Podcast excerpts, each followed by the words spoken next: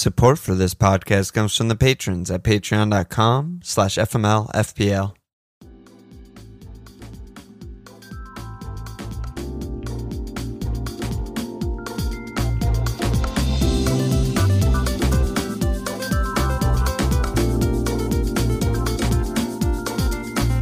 Okay, welcome to another FMLFPL Fireside Chat. I'm very happy to welcome on Neil Atkinson from the Anfield Wrap. Neil, how are you?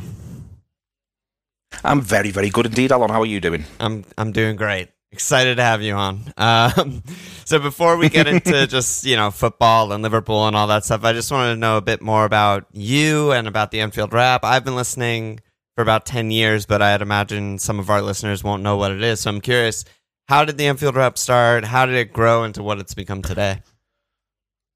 I mean, the Anfield Wrap, it goes through um, a couple of quite significant changes. The first is that it, when it's introduced in 2011, the idea is that of Andy Heaton and Gareth Roberts, and they came up with this notion that there was a bit of a gap in the in the sort of nascent podcasting market around Liverpool, and mm. they came up with the Anfield Wrap. But the key thing that they wanted to do was do it in person.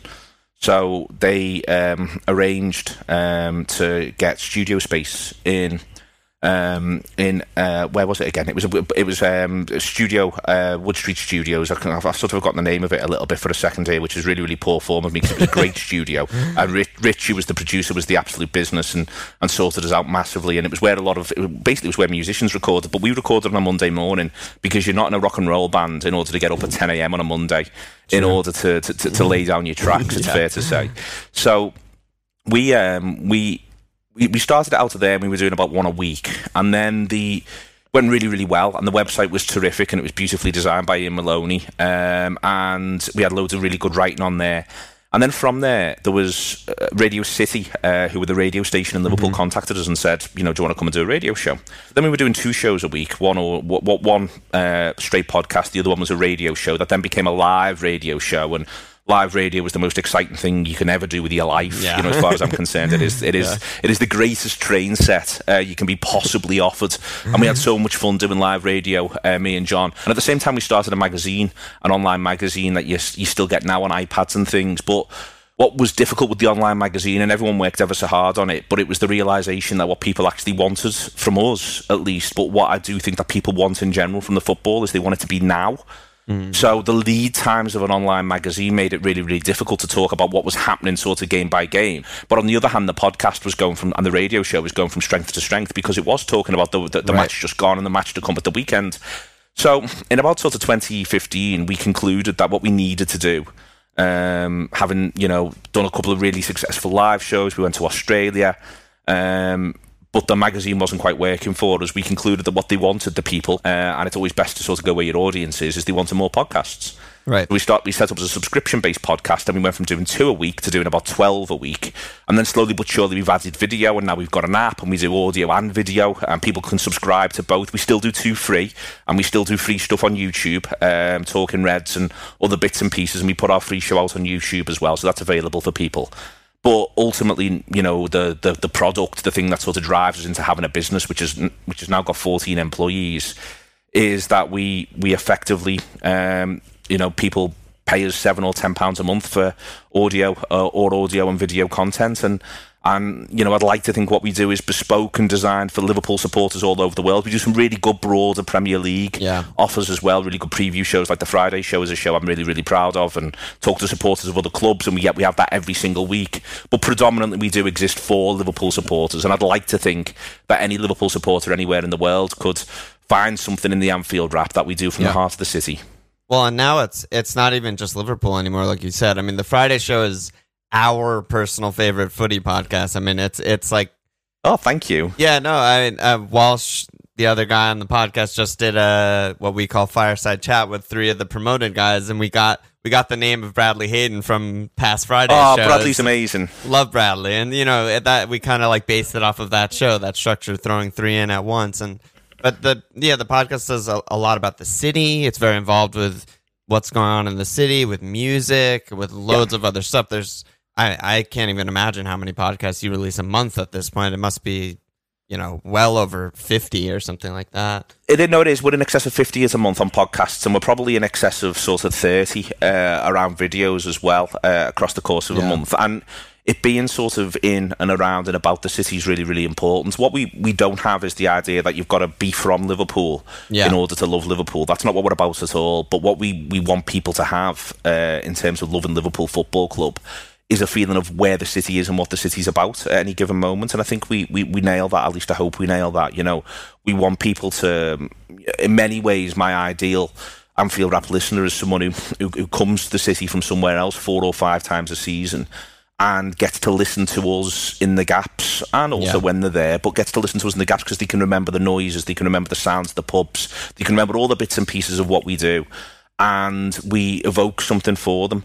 Uh, and that's what we want. You know, we want people to see us as a little bit of Liverpool, both city and club, that, that they get to carry around with them. And I think that that sense of belonging is, firstly, I think it's actually something that's sort of innate within the, the, the way in which the, the, the, team and the club's evolved mm-hmm. across the last sort of 10 years or so. But I think it's also something which I think Liverpool supporters want. The, the, there was a term that used to be used, and I'm glad it's now used less around English football. People used to refer to supporters from overseas as glory hunters. And people used to wow. refer to Liverpool supporters as glory hunters, which always seems strange to me when we haven't won a league title for 25 years. Like, yeah. what these people were, though, I've always felt was they were journey hunters, that mm. they wanted to feel as though they were part of something. And if the Anfield Wrap can help soundtrack that, that's something which as far as I'm concerned, I sort of see it as a civic responsibility. You know, I, I want people to come for the football and stay for the city, come for the football and stay for the jokes, come for the football right. and stay for the other football. And that's what we look to do. And hopefully, as I say, we nail it. And we're always looking to be better. We're always looking to improve. Uh, but what we're not about and what the city of Liverpool shouldn't be about is being exclusive. You know, this isn't right. about keeping people out and this isn't about you've got to have a Scouse accent to talk about this. Far from it. Yeah. It's about this idea that it belongs to everyone, but there's a vibe to it and we want to put that vibe over as much as humanly possible. Yeah. And I think you guys do a great job. I've been there a few times and it's never felt exclusive. I've never felt like, oh, this no. dumb, you know, Yank doesn't know what he's talking about, whatever, you know? Um, although we do get a bit of that from just the general English public for sure. But let's let's let's move on. Talk about Liverpool Football Club. That is. So I, I figure we just start with Konate. He's the big signing. Um, by all mm-hmm. accounts, he's looking good. He's a unit, a lot of talent. Who pairs VVD this season? Do you think it's just Konate straight in, or or what goes on there? I think they'll start the season. I think that, I think he'll see the first three as their own unique challenge. Mm. Um, I think that that's what he does, uh, sort of year in year out. I think the way Klopp has has got on board with the calendar of English football is something that's actually quite underrated about him.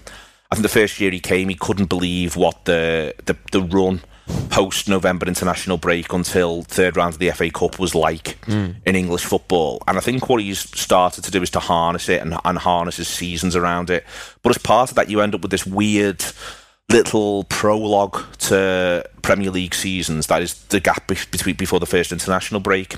So I expect genuinely Liverpool for the first game away at Norwich, and maybe even the second game at home to Burnley to be Konate and Matip at the yeah. heart of the defence. And then there'll be a big decision to be made before the Chelsea game in right. terms of whether or not Van Dijk or Van Dijk and Gomez come back in. And I think how Matip and Konate do up to that point will be the will be the, the marker, and then obviously how how Van Dijk and, and Gomez look in training for the manager will be in there as well. So right. I I don't think he'll I don't think I don't think he'll commit to the idea of there being one partner for Virgil. I think it'll move between the three of them for a period of time. It wouldn't surprise me as well if Virgil isn't quite as much of a mainstay as he's been right. in the past, especially in the first half of the season. I think that Liverpool will will look to break the season into little chunks, um, and I suspect that the way in which there's the you know to sort of go through Liverpool's season, the other complication in there as well is the likely Afcon. Mm. Which only is only two league games in January uh, as it stands, and I reckon Liverpool will be a, have a bit more variance in selection and a bit more variance in formation prior to AFCON than they will after it. And I think that the Liverpool team from sort of mid February onwards will bite down on the gum guard and run to the finish line. Mm. But before then, I expect to see appearances shared out a bit more, and that goes at the heart of that defence as well. I think that the idea that Virgil will be doing consistently three games a week I just don't quite see it. It wouldn't surprise me if, for instance, he, he gets a rest against the weakest Champions League team group. Right in the group. It wouldn't yeah. surprise me if he, you know, if Liverpool, if Liverpool have got a tough Champions League game, but they've got, you know, hypothetically speaking, uh, home against Watford the week before. It wouldn't surprise me if Virgil sits that one out. Right. Um, I think that that's what you might see a little bit more of. So, I mean, from a fantasy league point of view, but from all sorts of points of view, I think that I, you know, there's there's arguments to obviously sort of get behind Van Dijk, and I think there's a couple of other things that Liverpool could do to, in order to, to make that a good thing. But I don't think there's any either nailed on partner for Van Dijk, Yeah. and I, I think Van Dijk will get about eighty percent of the games. It's also just the fitness Yeah. from our end is is we're just speculating. Like we don't actually know the levels that he's able to do. So yeah, it, it's tough tough to project. And then I think a similar thing is in the midfield, right? There's probably there's the Gini sized gap. And then there's probably going to be lots of different faces playing all sorts of minutes and all sorts of positions. I'm just, I, I think Fabinho is for sure first choice. And then I think outside of Fabinho, there's Thiago, there's Hendo, there's Naby Keita, there's Yeah. a mix of guys, and I'm not really sure how that's going to shape up. I think uh, on that, I think it's interesting. If you look back to Liverpool in eighteen nineteen, so basically, if Liverpool can play, if Liverpool make the final of the Champions League, then they play 51 games Right. that are Premier League or Champions League games. Right. If you look back to eighteen nineteen, uh, Wijnaldum makes 43 starts uh, in those games. Uh, I think within that, um, then down at 29, 30 are Milner, Henderson, and Fabinho. I think Liverpool ultimately have signed Wijnaldum's replacement, and I think that it's something that's just been a little bit sort of overlooked, and it's it's Thiago Alcantara. Just did it a year earlier. And I think that, you know, Liverpool ultimately that season, they get circa sort of 100 games um, out of Fabinho, Wijnaldum, and Henderson.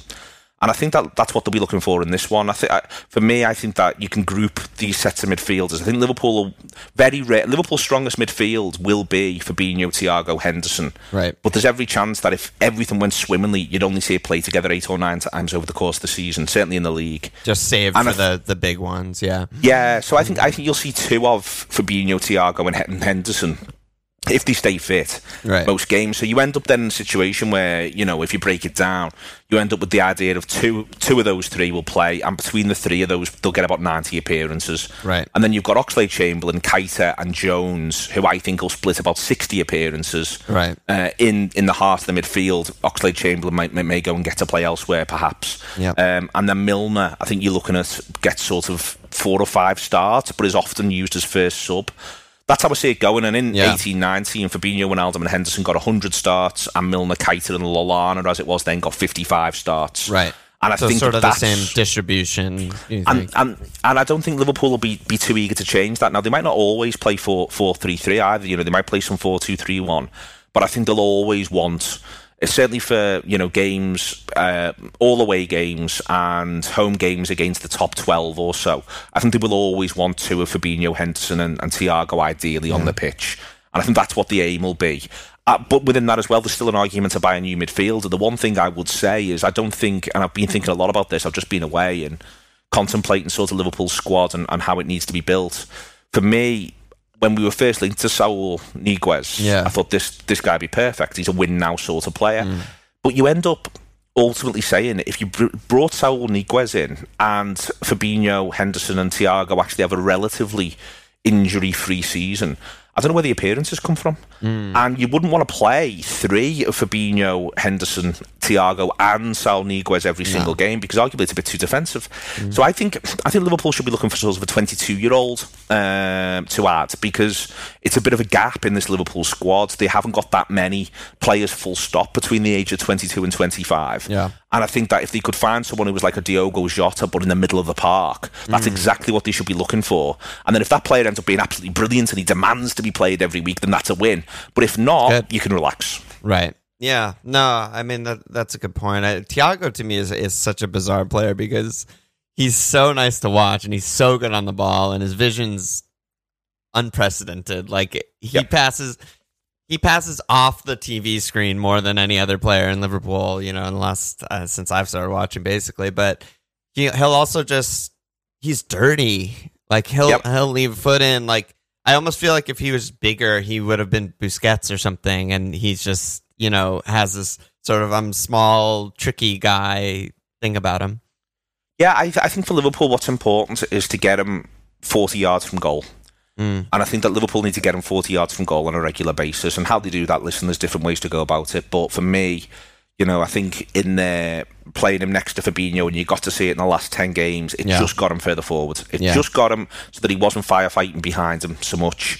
And it means that he's receiving the ball where he wants to receive it, even if that if at times that is a little bit deeper. But Liverpool, I think if they can get him 40 yards from goal, then that's that's where they'll see the best of him. Right. Yeah, I agree with that. Um, let's move to Jota. You brought him up, so I'm curious what he kind of had the in, the big injury last season at the at the worst time. I mean, the whole club was injured, but I'm curious what you think his role is this season. Like, how many how many starts do you think he has in him in the league and, and Champions League, and where across the front three do you think he plays the majority of his minutes? I mean, we're we Mane had the nightmare season last season in terms of finishing, and Bobby maybe is on a bit of a decline, or he just had two, you know, kind of off years. And uh, Jota is just, I don't know, he's he's waiting, he's ready. Yeah, I think I think I think he'll he'll get used in lieu of Firmino um, first and foremost. Yeah. Um, but I struggle to sort of. I think Liverpool are in a situation with Firmino where it, I would. I'm almost at the point where I'd be surprised if it wasn't his last season. Um, and that's not as a negative. What I mean is, I think Liverpool will be really eager that he goes out on a high. Not least because it'll also help them if they do actually want to want to sell him. Um, Right. You know, if, if if they can get get a lot out of him. And I also feel like Liverpool they had a bit of a decision to make this summer with reference to how they attack. And I feel like I think you either play the way Liverpool play because you have Roberto Firmino in your squad, or you change the way you play um, because you're in a post Firmino situation. So I I feel Firmino will be arguably maybe a little bit more involved than things currently feel. That might not be the case, as I said before, about this idea that Klopp will see these first three games as a very specific challenge. Yeah, and then the- he the might Braz- use Oxlade Chamberlain and Brazilians coming back late. That's what I was going to say. The Brazilians just got back, I think, like two days ago or something. So So yeah, you might see that they're still they're still sort of doing a lot of preparatory work and all of that. But from then, I think I think people will see a little bit more Firmino than the, than they'd expect. And I think for the first sort of Klopp's got this challenge. I think for the first portion of the season, uh, and it, it runs into the, the the African Cup of Nations thing. And I also, oh, I also expect Liverpool to look to upgrade Shaqiri between now and when the window closes. I'm not sure who that is, but I think that's what they might look to do.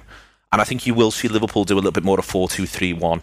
There was in the sort of diary of the Euros thing that Pep Lijnders uh, wrote for The Athletic, he, he had this line that you, you try, I think it was something about you try not to coach in the silence.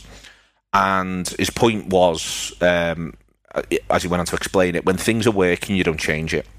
Liverpool under Klopp have been seen as a really 4 3 3 specific team. And from sort of the January of 2019 uh, in the 18-19 season right the way through until they get confirmed as champions they pretty much just play 4-3-3 until the pandemic comes they just play 4-3-3 every single game but the reason why in, to an extent is because it was winning every single game. Yeah. so you don't change what's winning. Liverpool win 26 out of the first 27 of the 1920 season. In the 18-19 season they do some more around 4-2-3-1 uh, in the run up to Christmas. Um, so you, there's certain games, Shaqiri gets a few starts, Yeah. uh, other things happen, Origi gets a couple of starts, and they do a bit more 4 2 3 1. Yep. And then it's only after sort of we come back from Christmas. I think Liverpool will have more variance in how they attack. There'll be more games where all four of the players that you'd expect to be on the pitch will be on the pitch up until Christmas.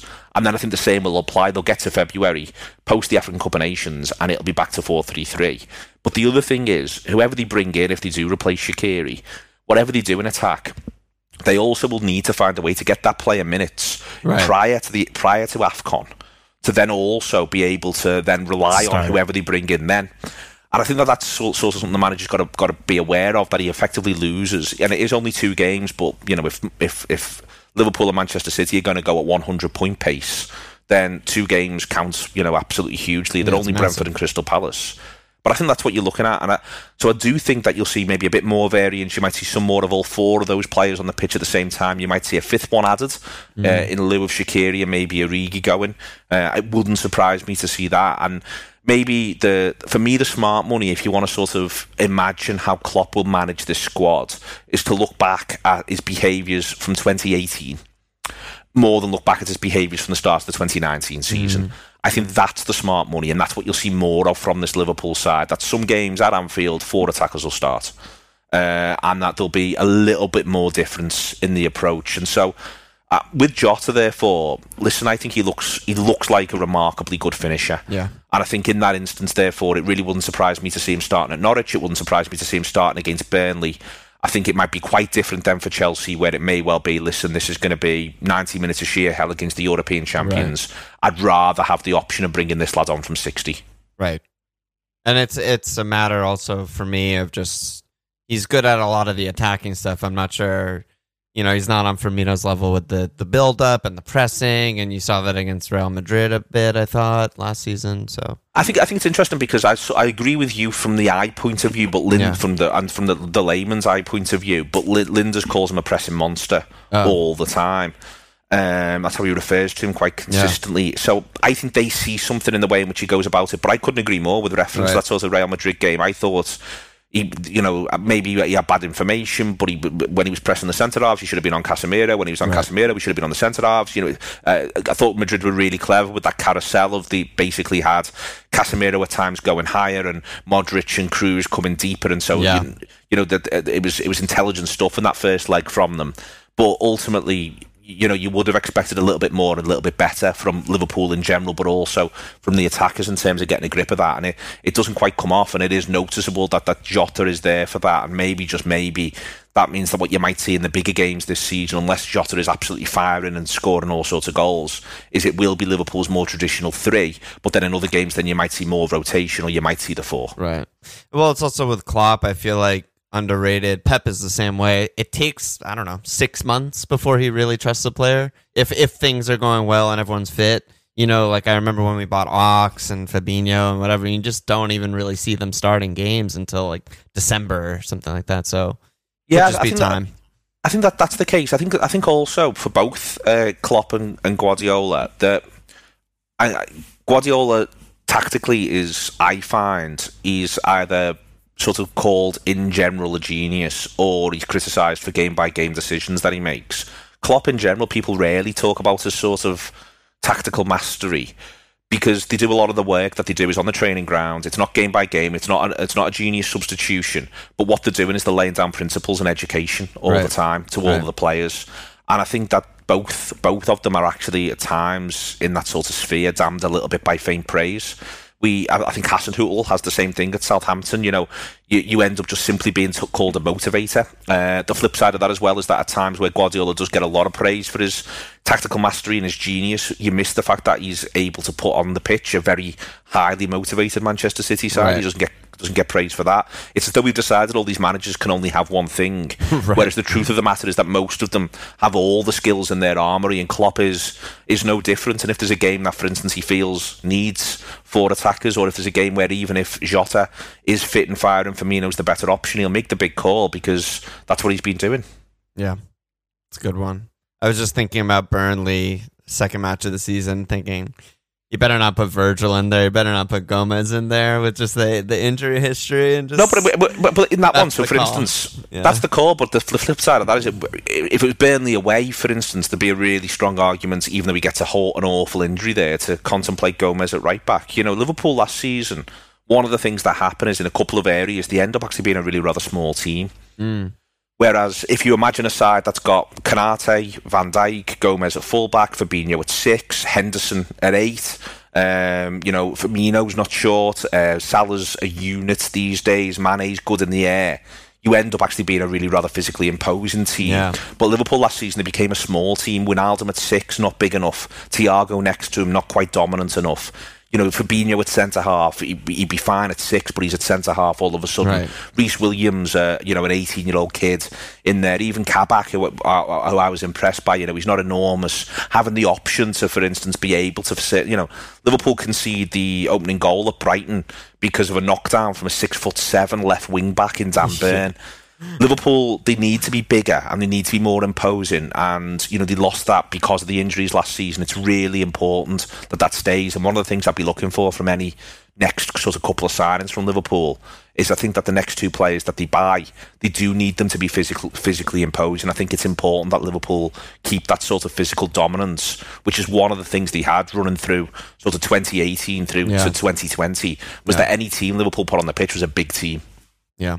Mm, that's a good one. I haven't thought about that. Yeah, Konate, I think, you know, represents that big time.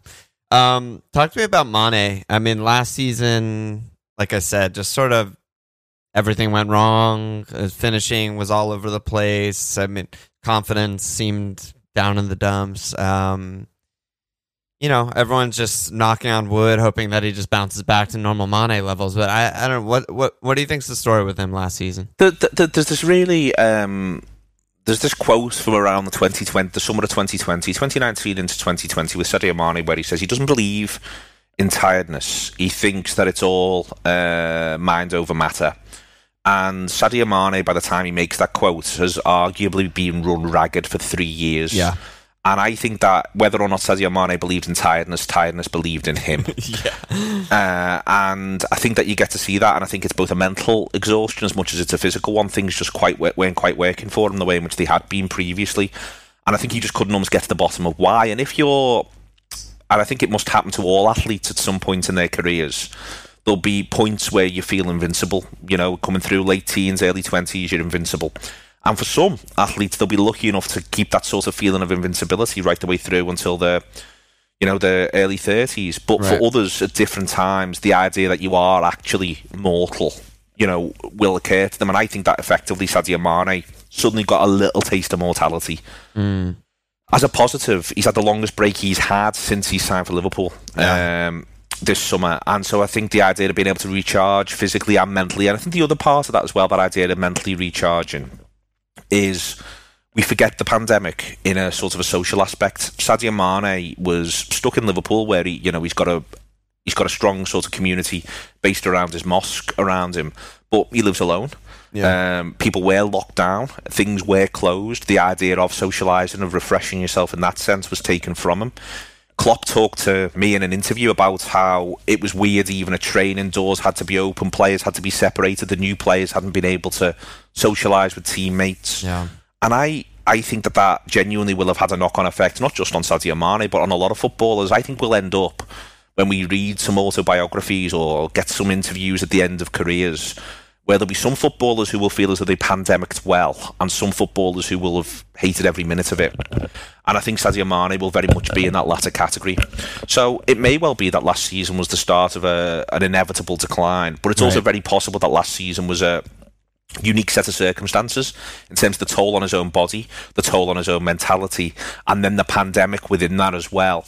And I think in general for this Liverpool side, I don't like the sort of like I don't like needless sort of mythology around football clubs or football teams, but Klopp going right the way back to West Brom when he took all the players to the crowd and got roundly criticised in some quarters, right. has tried to really build a bond between the supporters and the team. And I think that there's still something in. This team did what no other Liverpool side's done for 30 years. It won the title. Um, and it never got the party. It never got the bus. Yeah. It never got to be acclaimed as champions. And I think there is a loss in that. And I think that that loss would be anyway felt keenly by Liverpool at home. Mm. But I think it was felt more keenly under these circumstances. Great points. I mean, it'll be very interesting this season to see how everyone kicks on and how the crowds affect the teams and if it's, you know, more drastic than other seasons and if teams are more riled up and matches are more hectic. I think there's a lot of possibility for you know, just there's the possibility that. There's also maybe the yeah. possibility that some players, mm-hmm. some of which might even play for Liverpool, but some who play for other teams found it easier to play the yeah. football oh, in, the, in the pandemic. You know, it might be that certain styles of suited the pandemic arrangement more. It might be that certain personality types don't like playing in front of the crowd, and that wouldn't be you know, unique. We've gone through a lifetime of hearing that X, Y, or Z is great in training, and then right. never seeing him repeated on the field. You right. know, this is it's very, very possible that there's a couple of perform players who performed remarkably well last season, who all of a sudden find it a little bit tougher. Um, there's some who might just have had a reset um, and are able to block things out, and there's others who may well really thrive with crowd with crowds being back. Right. The, there's a very stark possibility, and it's something that I think Liverpool will have to guard against. That some uh, teams and crowds might just be overly emotional mm. at times. That you know you're trying to get through a football match and everyone's blood's up for 90 minutes, home or away. You know, there's a chance that some might get too swept up in it in, it in the early days. That's what and I'm I think thinking. It's, yeah, and I think it's I, th- I think that there's a lot of variance within that where we, we, we still don't know entirely what the answer is. And I think that it'll take a bit of maturity uh, in a number of ways, but being able to ride a wave, I think, is a significant. And from a Liverpool point of view, you know, the fixtures, whilst they're really tough for Liverpool around Christmas, and they really are, you know, I think it's um, Leeds, Leicester, and Chelsea, or, or, or, maybe Tottenham in there, but it's a really not a nice little Christmas right. run that Liverpool have got. Um, the flip side is second home game in the league, Chelsea, fourth home game in the league, Manchester City. And if that's to full Anfield, then that is, you know, these these will be real occasions that will, you know, Anfield uh, for big games anyway. You know, five thirty kickoffs, four thirty kickoffs can really be a noisy, intimidating place. But you can double that or treble that and if Liverpool can just keep the points coming in on the road, you know, there's a there's a universe that isn't difficult to think of. That seventh game of the season, Liverpool entertain Manchester City at Anfield, and a Liverpool win puts them five points clear.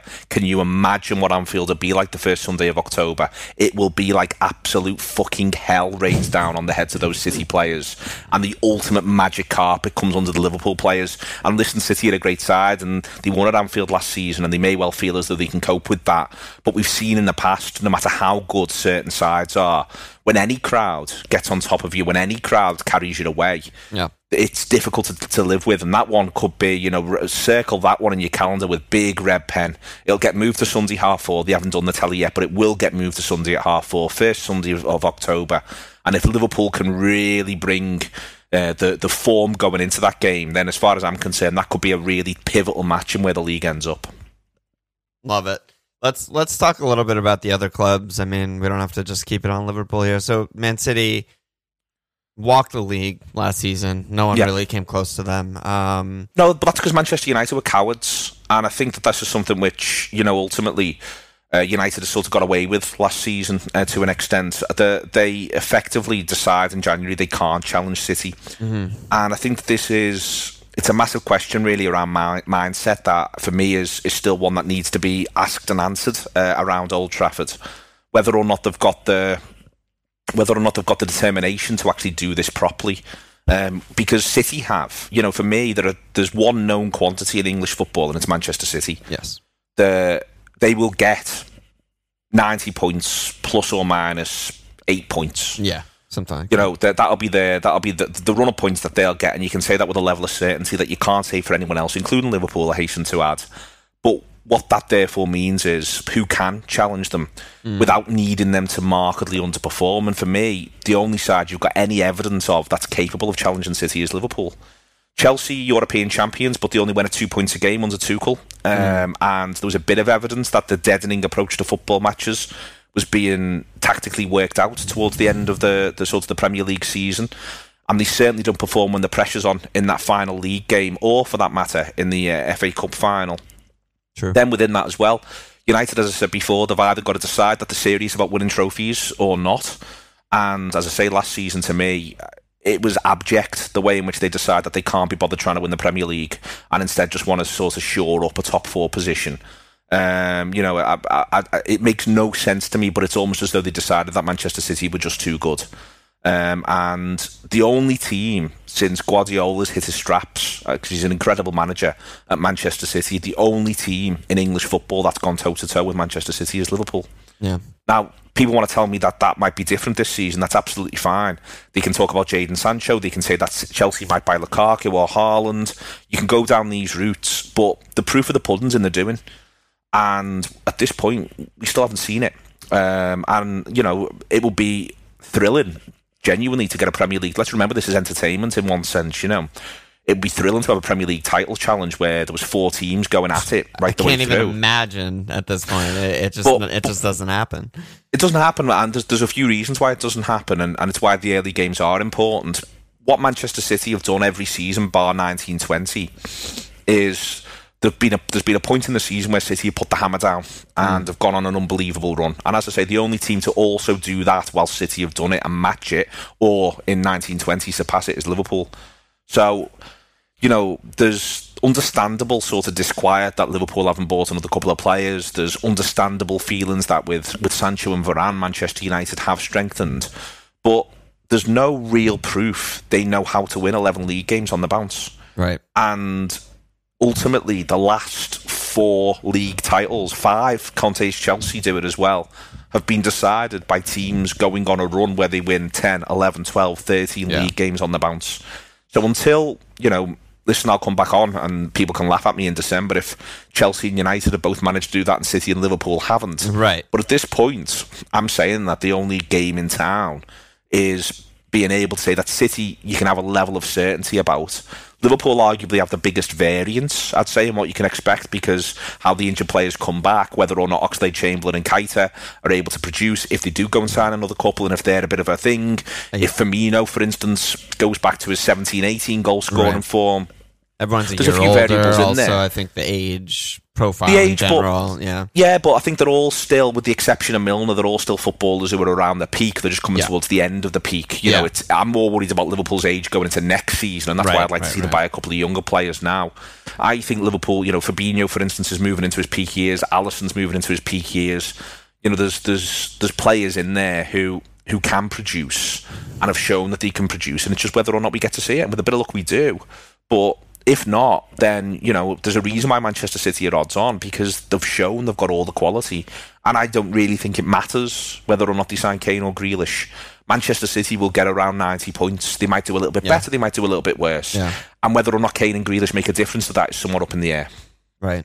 Which is just scary and ridiculous. Also. But I don't. Uh, think, but in the, at the same time, though, I don't like. For instance, if Liverpool signed Grealish for hundred million, let's just sort of hypo, uh, say that hypothetically, I wouldn't go. My God, we're well more likely to win the league now. I'd I'd feel as though we were broadly speaking as likely as we are now. I I think that we get at times carried away with what one why, or two signings can do. Yeah. Why is that? I'm There's- just trying to like reason that out in my head.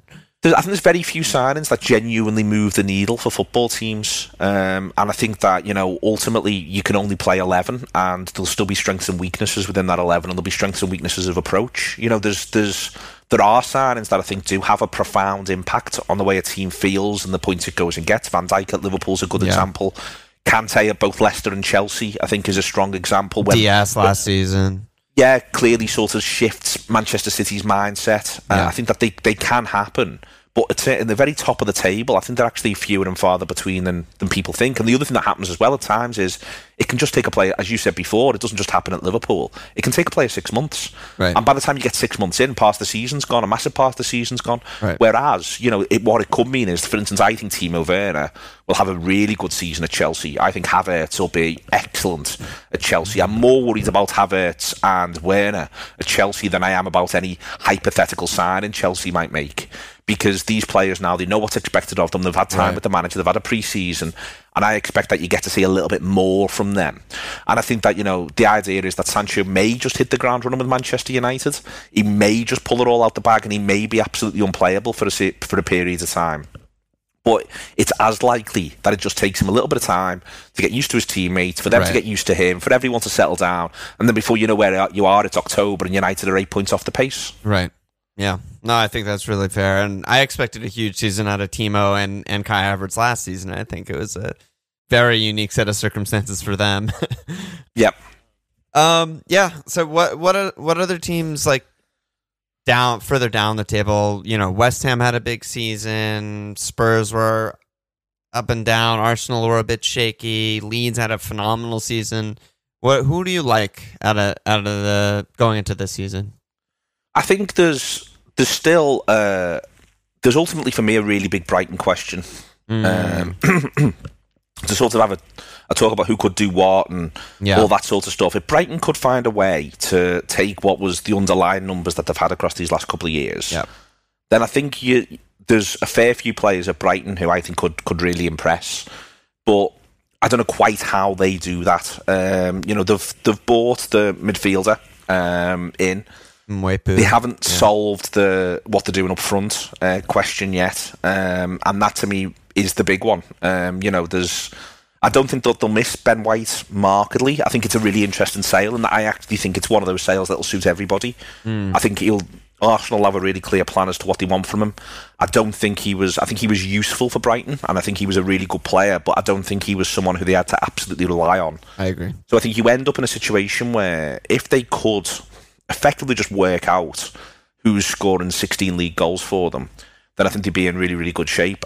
I really love watching Villa, and I don't want them to let Grealish go for, in part for that reason. I We're- think they're great to watch. We're together there. Jack's Yeah. my guy. Yeah.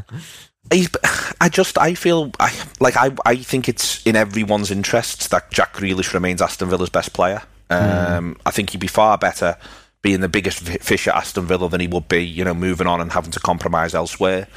In terms of a wider sort of fantasy football thing, um, I like the consistency of Chris Wood, but it's worth trying to work out when you can get your Chris Wood sort of bonus in when he'll when he'll when he'll hit the ground hard. I have a Yeah. feeling Burnley might struggle a little bit, to be honest with you. Um, I'd be mildly concerned for them because I think I don't think we'll be seeing three go straight back down. I think Watford will come with a plan to get 17th. I think Brentford will come with a plan to do something.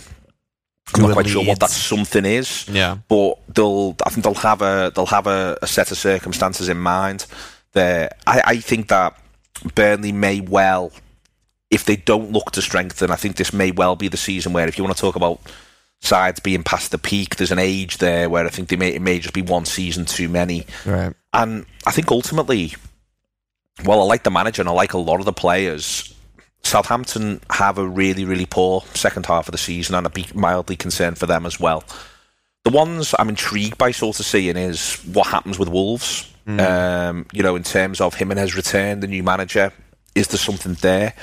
Um, I think that they could do a little bit better than than, than would be supposed. Um, and there's there's a couple of other X factors in there as well. I think Crystal Palace and Everton in different Yeah. sort of halves of the table. Yeah. You don't quite know what you're going to get there. Managerial changes that are maybe a little bit controversial, certainly very controversial for Everton. But I think with Everton, you might get a little bit more consistency, um, and you might get a little bit more sort of consistency in terms of performance around the opposition penalty area than you've had. I think it's all set up quite nicely. The one thing I would say is. I just can't look past the top four not being the same as last season's. Yeah. and I think that that's it's hard. It's hard to imagine, especially with the addi- additional matches, that, you know, for West Ham, etc. And Yeah, and, and Leicester within that as well. Yeah. I, you know, I can't see. I can see a couple of sides flirting with with being there or thereabouts, but you know, Liverpool last season they end up playing their sixth and eighth choice centre halves, and they still come third. And that to me is, you know, the budgetary thing that matters. I think that defines the Premier League. If you're getting value for money, don't get me wrong, is the wages. And the four sides that have, for the last three seasons, paid out the biggest wage budgets, with one exception in 1819, Manchester United, they've finished in the four Champions League places 11 out of 12. And I just don't quite see what changes that. And, and I think there was a lot of talk, obviously, around the, the, the Super League controversy around closed shops.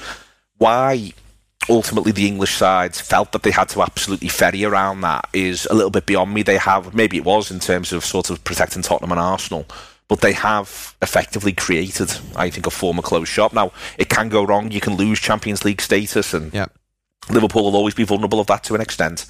But I just don't see it um, this season happening to any of those four sides. And what that means is, you know, from an Everton point of view, for instance, if I supported Everton, I'd want them to target a League Cup.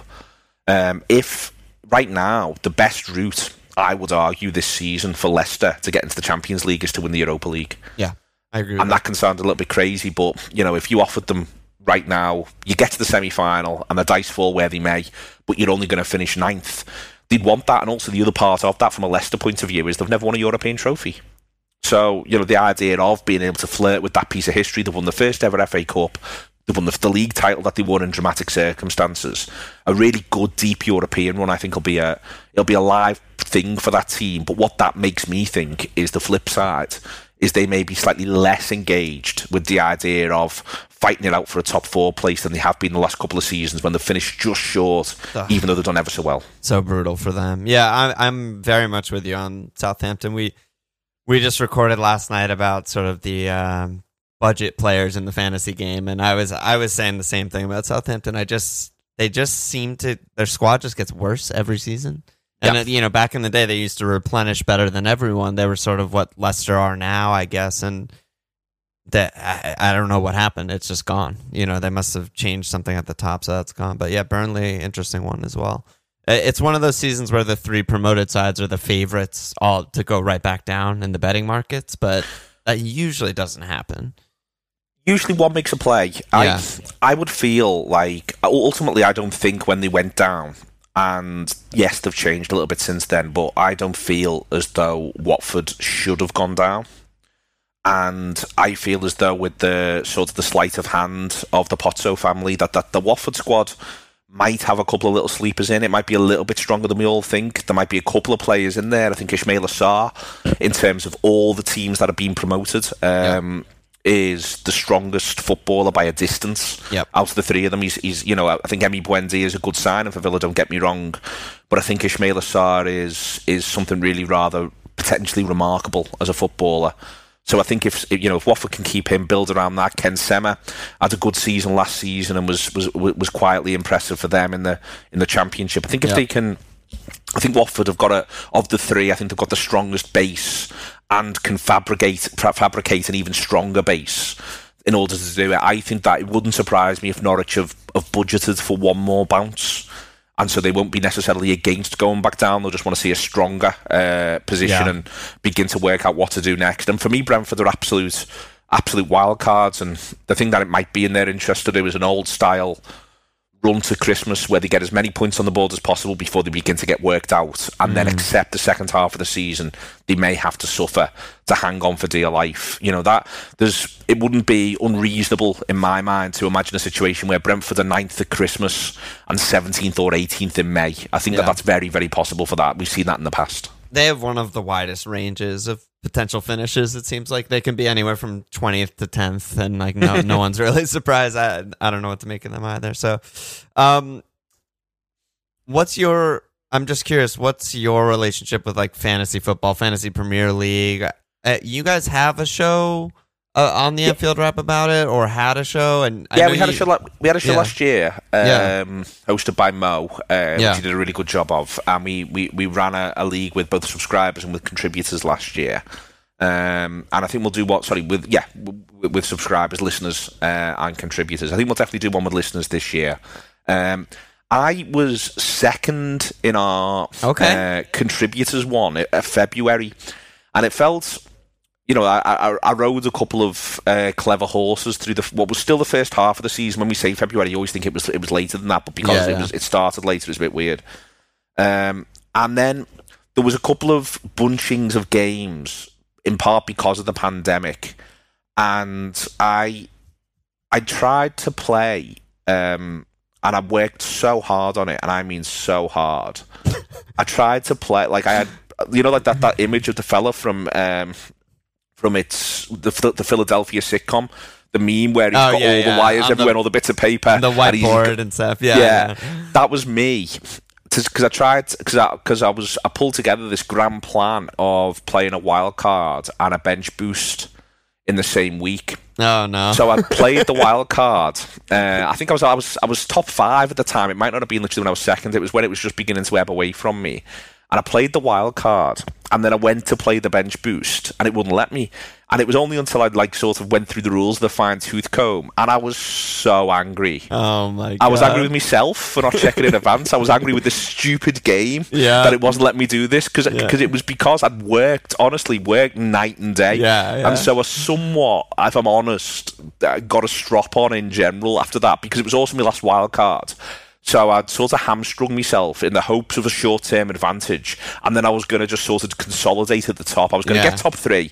And I was just going to, like, I was going to put my Yeah. tent down. Hunker and have all the people, yeah, but Bruno Fernandes, all the hits, all the players Yeah, everybody has. I was just going to then just, just exist to, to hunker down and see if I could make it interesting at the end. So ultimately, when I sort of fell out with it, I think I finished around sort of 10th, which was a little bit annoying. I think I would have quite liked to have got into single figures. Um, I, I find that being really honest, the bit that sort of gets my goat a tiny little bit is how important those sorts of differentials become. That it Yeah. becomes, you know, it's to me. There's, there's, I like so there's I've I've done sort of roto and draft based stuff in the past, and I like your players being your players. Yeah, yeah. yeah. If you sort of see what I mean, I, I, No, I mean, prefer I- that. I we, we come from American sports fantasy. They're Yeah. all draft based or roto based. There's no, you know, um, whatever. I'm blanking Yeah. on the name of the style of game. Yeah, salary cap game. There's no, none of that.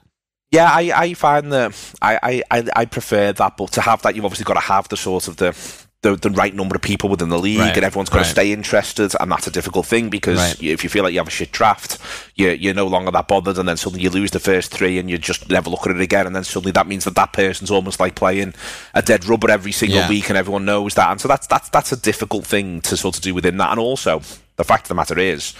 You know whether whether I whether I really enjoy it or not, the the mass sort of fantasy league thing is unbelievably successful Yeah.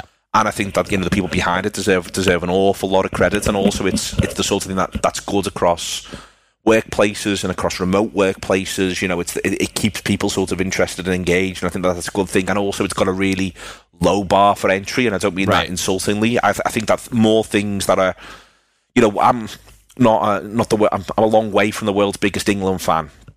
But one of the things that I really enjoyed about what the Euros was watching people who don't necessarily watch football that often get into it for the first time.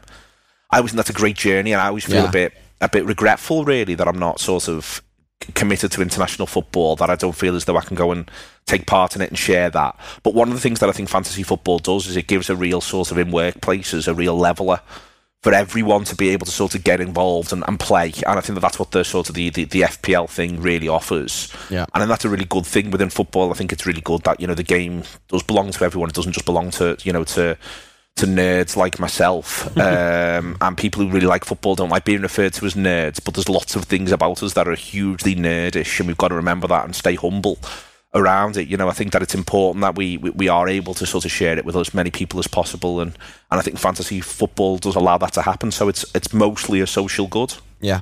Yeah, I mean, anyone that listens to our podcast is clearly a fucking nerd wear fantasy podcast. so happily wear that badge for sure. I, I named a recent episode "Fantasy is an excellent servant but a terrible master." You know, like it can get dark when you're podcasting every week and having the worst season you've ever had and have to keep Well, that up happened to with them, Mo blah, hosting blah, our blah. last year. He, he, Yeah. he, he was he was bottom ten for the first third of the season, Ah. and I think he was on the verge of a breakdown. Yeah, I had the worst season of my my career last season, and it was just, and you know, just the season itself, the pandemic, the amount of Yep. games, the lack of days off, it was just like relentless podcasting and fantasy, and it was just like disaster. So hopefully, I get a, a bit of a better start this year. Are you going to play this year?